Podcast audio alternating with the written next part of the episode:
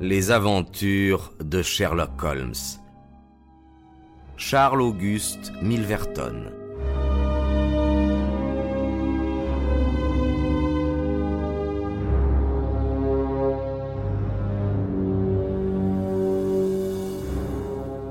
Voilà des années que ces événements se sont déroulés, et pendant longtemps il m'eût été impossible de les raconter.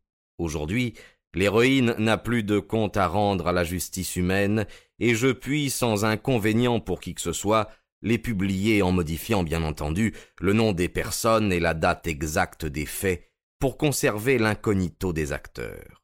On nous verra, monsieur Sherlock Holmes et moi, sous un jour absolument inconnu. Nous venions de rentrer de promenade, tous les deux, vers six heures, un soir d'hiver, où il gelait à pierre fendre. Holmes alluma la lampe, et son regard tomba sur une carte placée sur la table. Il l'examina, puis avec un geste de dégoût, la jeta à terre. Je la ramassai et je lus Charles Auguste Milverton, Appledore Towers, Hampstead Agent. Qui est-ce? demandai-je. Un des hommes les plus infects de Londres, répondit Holmes en s'asseyant et en allongeant ses jambes devant le feu. Y a-t-il encore quelque chose d'écrit au Je retournai la carte et lus Viendrait 6h30 CAM. Hum, C'est à peu près l'heure. Avez-vous ressenti, Watson, une sensation de dégoût indéfinissable lorsque, visitant les serpents au jardin zoologique, vous avez pu examiner ces êtres venimeux avec leurs yeux de cadavre et leurs têtes aplaties Eh bien, c'est l'impression que me produit Milverton. J'ai eu dans ma carrière à m'occuper de plus de cinq cents assassins. Aucun d'eux ne m'a fait éprouver le sentiment de dégoût que je ressens pour cet homme. Pourtant, je ne puis éviter d'avoir des rapports avec lui. Il vient même ici sur ma demande.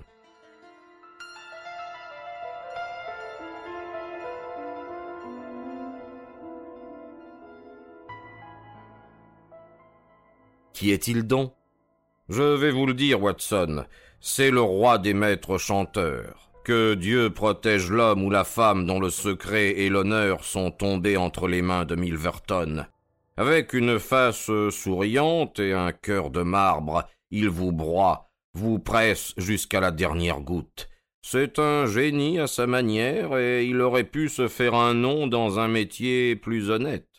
Voici comment il opère. Il annonce qu'il payera très cher des lettres ou des documents pouvant compromettre des gens riches ou d'un rang élevé. Il trouve une clientèle tout indiquée, non seulement parmi les valets ou les femmes de chambre, mais encore parmi certains hommes ignobles qui savent inspirer l'amour à des femmes trop confiantes. Et il n'y va pas de main morte. Je sais qu'il a payé une fois sept cents livres à un laquais, un mot de deux lignes qui causa la ruine d'une noble famille. Tout ce qui est à vendre va à Milverton, et il y a des centaines d'êtres humains dans cette immense cité qui pâlissent à son nom.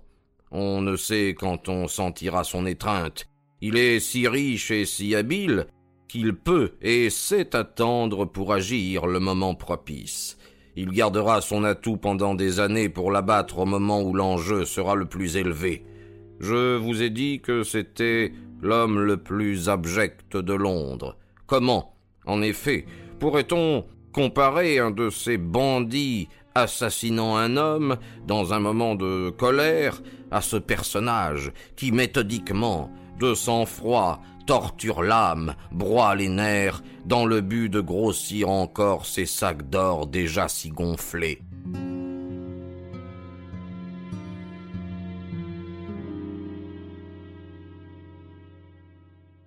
J'avais rarement entendu parler mon ami avec autant de chaleur. Mais cet individu-là, dis-je, ne tombe-t-il pas sous le coup de la loi? En droit, cela ne fait pas de doute, dit-il. Mais en fait, non.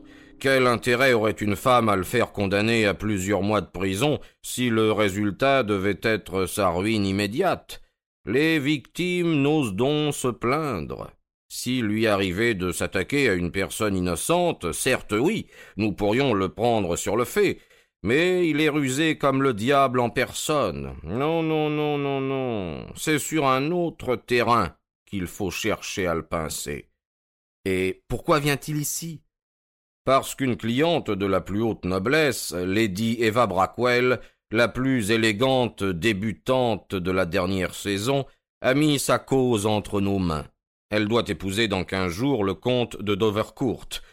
Ce démon de Milverton a en sa possession plusieurs lettres imprudentes, imprudentes, Watson, et rien de plus, écrites par elle à un jeune homme de province sans fortune qui les lui a vendues. Elle suffirait à faire rompre le mariage. Milverton doit les envoyer au comte si la jeune fille ne lui verse pas une grosse somme d'argent.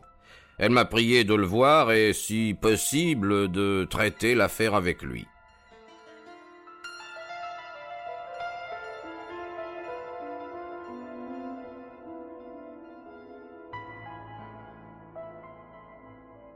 Au même instant, j'entendis un remue-ménage dans la rue.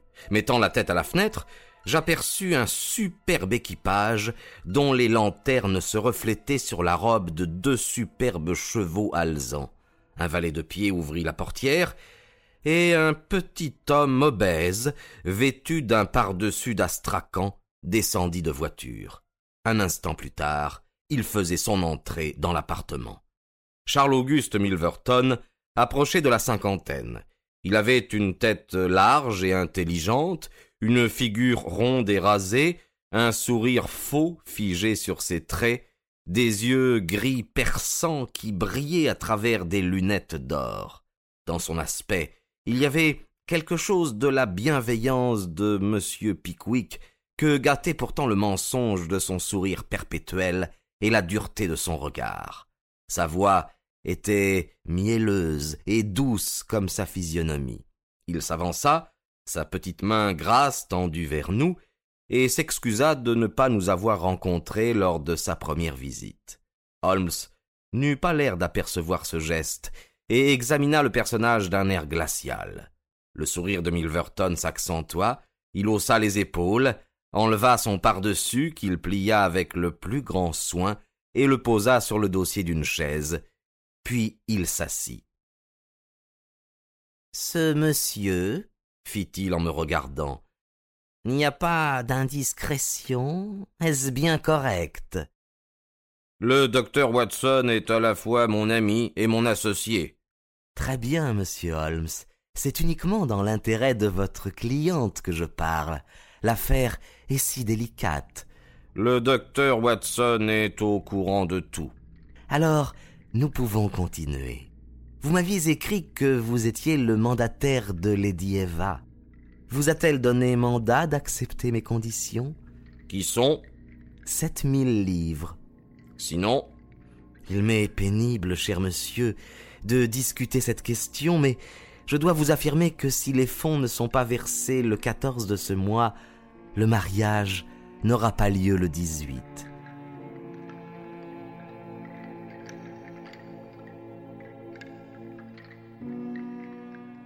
Son sourire insupportable était devenu plus mielleux encore. Holmes réfléchit un instant. Vous me semblez, dit-il, prendre vos désirs pour des réalités. Je connais bien entendu le contenu de ces lettres. Ma cliente suivra certainement mes avis. Je lui conseillerai de raconter tout à son fiancé et de s'en remettre à sa générosité. Milverton ricana. Vous ne connaissez certainement pas le comte dit-il. Je vis à l'expression de Holmes qu'il le connaissait fort bien. Les lettres sont en somme bien innocentes. Elles sont plutôt légères, oui, plutôt plutôt légères, répondit-il. Votre cliente était une correspondante délicieuse, mais je puis vous affirmer que le comte de Dovercourt ne les apprécierait guère. Cependant, si vous pensez autrement, brisons-la c'est une simple affaire pour moi.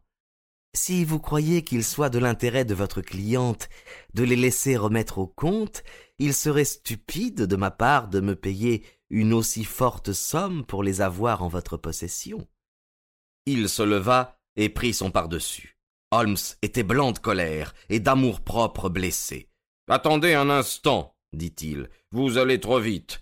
Certainement, dans une affaire aussi délicate, nous ferons tous nos efforts pour éviter un scandale. Milverton se rassit. J'étais bien sûr que c'est ainsi que vous comprendriez la chose, murmura-t-il. Je dois vous dire, continua Holmes, que Lady Eva n'est pas riche. Je vous assure que deux mille livres constituent une somme considérable pour ses ressources, et que le prix que vous réclamez est absolument au-dessus de ses moyens. Je vous prie donc d'abaisser votre chiffre et de me remettre les lettres contre le paiement de la somme que je vous propose. Il lui est impossible de la dépasser. Milverton sourit encore.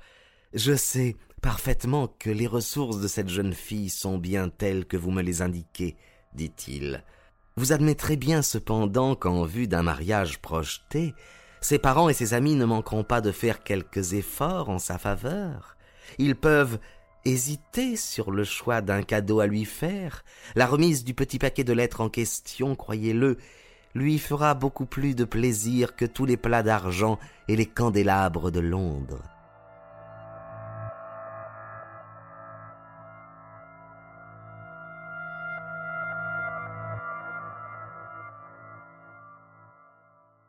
C'est impossible, dit Holmes. C'est vraiment dommage, dit Milverton, sortant de sa poche un gros portefeuille. Les femmes sont souvent mal avisées en ne voulant pas faire un petit effort. Voyez ceci. Il montra à Holmes un billet enfermé dans une enveloppe armoirie. Cela appartient, continua-t-il, à. Mais je ne dois pas faire connaître le nom avant demain matin. À ce moment, ce billet sera entre les mains du mari de la dame, et tout cela parce qu'elle n'a pas voulu me verser une misérable somme qu'elle eût obtenue en moins d'une heure, en remplaçant ses diamants par des pierres fausses. Oh. C'est vraiment dommage. Vous rappelez-vous la rupture brutale des fiançailles de l'honorable Miss Miles et du colonel Dawkins? Deux jours avant le mariage, il parut un entrefilet dans le Morning Post, annonçant à ses lecteurs que tout était rompu. Eh bien, c'est incroyable. Une petite somme de douze cents livres aurait évité tout cela. Oh, n'est-ce pas triste? Et c'est vous, un homme de bon sens, qui faites des difficultés sur le prix à payer quand l'avenir et l'honneur de votre cliente sont en jeu. Vous m'étonnez, monsieur Holmes. Je vous ai dit la vérité, répondit Holmes. Elle n'a pu se procurer la somme entière. Il vaudrait certainement mieux pour vous accepter la somme importante que je vous offre plutôt que de ruiner l'existence de cette jeune fille sans aucun profit. En cela vous vous trompez, monsieur Holmes. Un scandale me profite toujours, bien qu'indirectement.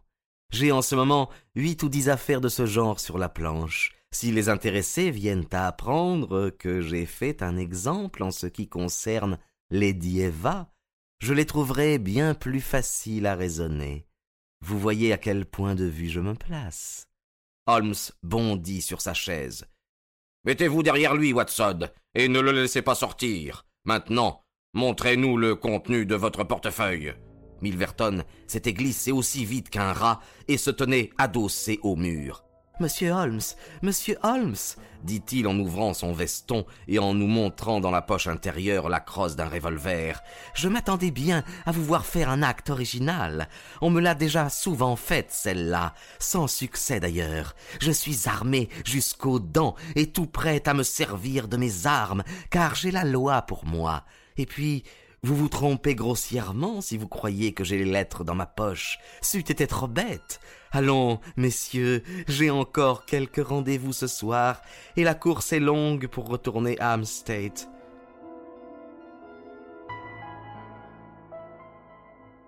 Il s'avança, reprit son par-dessus tout en conservant une main sur la crosse de son revolver, et se dirigea vers la porte. Je saisis une chaise, mais Holmes secoua la tête et je la reposai. Après nous avoir adressé un dernier sourire et un profond salut, il disparut. Quelques instants après, nous entendions la portière de sa voiture se refermer et l'équipage partir au trot.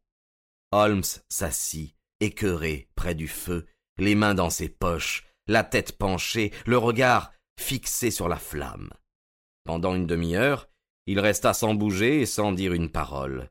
Enfin, avec le geste d'un homme qui vient de prendre une décision, il se leva brusquement et passa dans sa chambre. Bientôt après, un jeune ouvrier avec une barbiche en sortit et avant de descendre dans la rue, alluma sa pipe en terre à notre lampe.